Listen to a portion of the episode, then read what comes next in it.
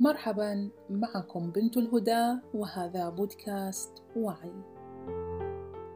لم أتغير فأنا اجتماعي منعزل.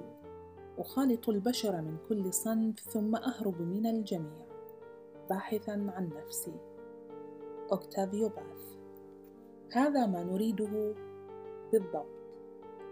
أن نعتزل ولكن بوعي. لا تكون كل عزلة ندخل فيها عزلة صحيحة. فبين حين وآخر ندخل عزلة إجبارية نعتزل الحياة الاجتماعية وربما حتى حياة أقاربنا.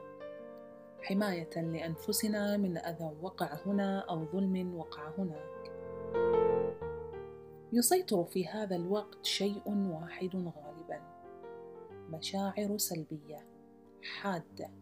تجاه الكثير من الأشياء. ذلك طبيعي جدا فالأذى سلبي وما يترتب عليه سيكون سلبيا ما لم ننتبه. في كل تجارب الحياة هناك شقين. شق مضن يختزل السلبية وشق مضن آخر أيضا لكنه تعب الوصول وثقل المحاولة. في طريق التغيير.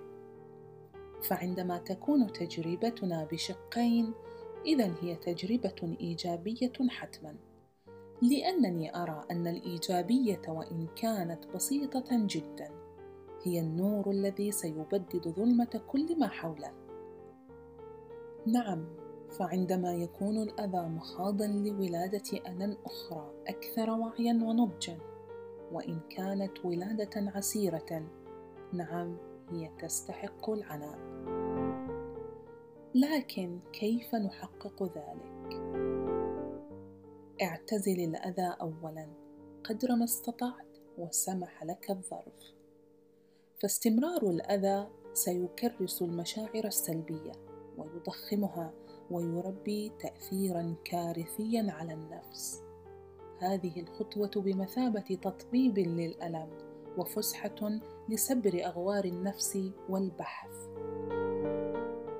ثم اسال نفسك أين الخلل الكامن في شخصيتي؟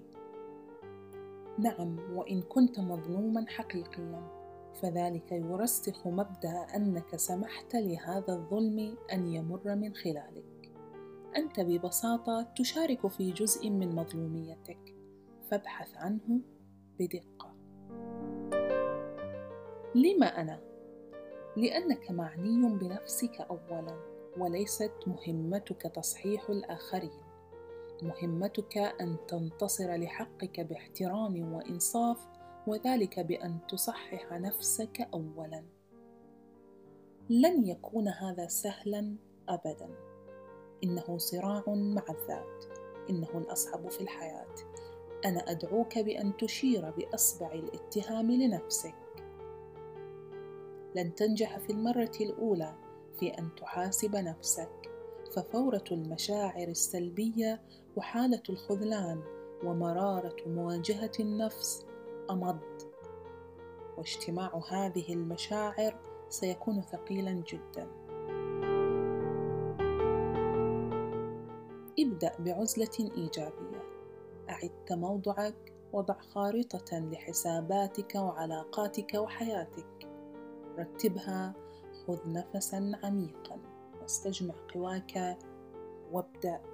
ألق نظرة فاحصة على أسلوبك أفكارك تصرفاتك.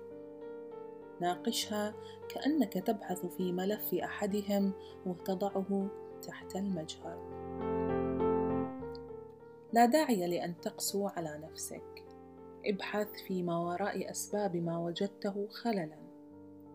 تفهم نفسك جيدا. واعلم أن البدايات صعبة دائما. سيذللها الصبر وتثبتها الثقة بقدرتك وإيمانك. أنت السر وفيك يكمن ومنك يستنبط الحل. وتزعم أنك جرم صغير وفيك انطوى العالم الأكبر. دمتم بود.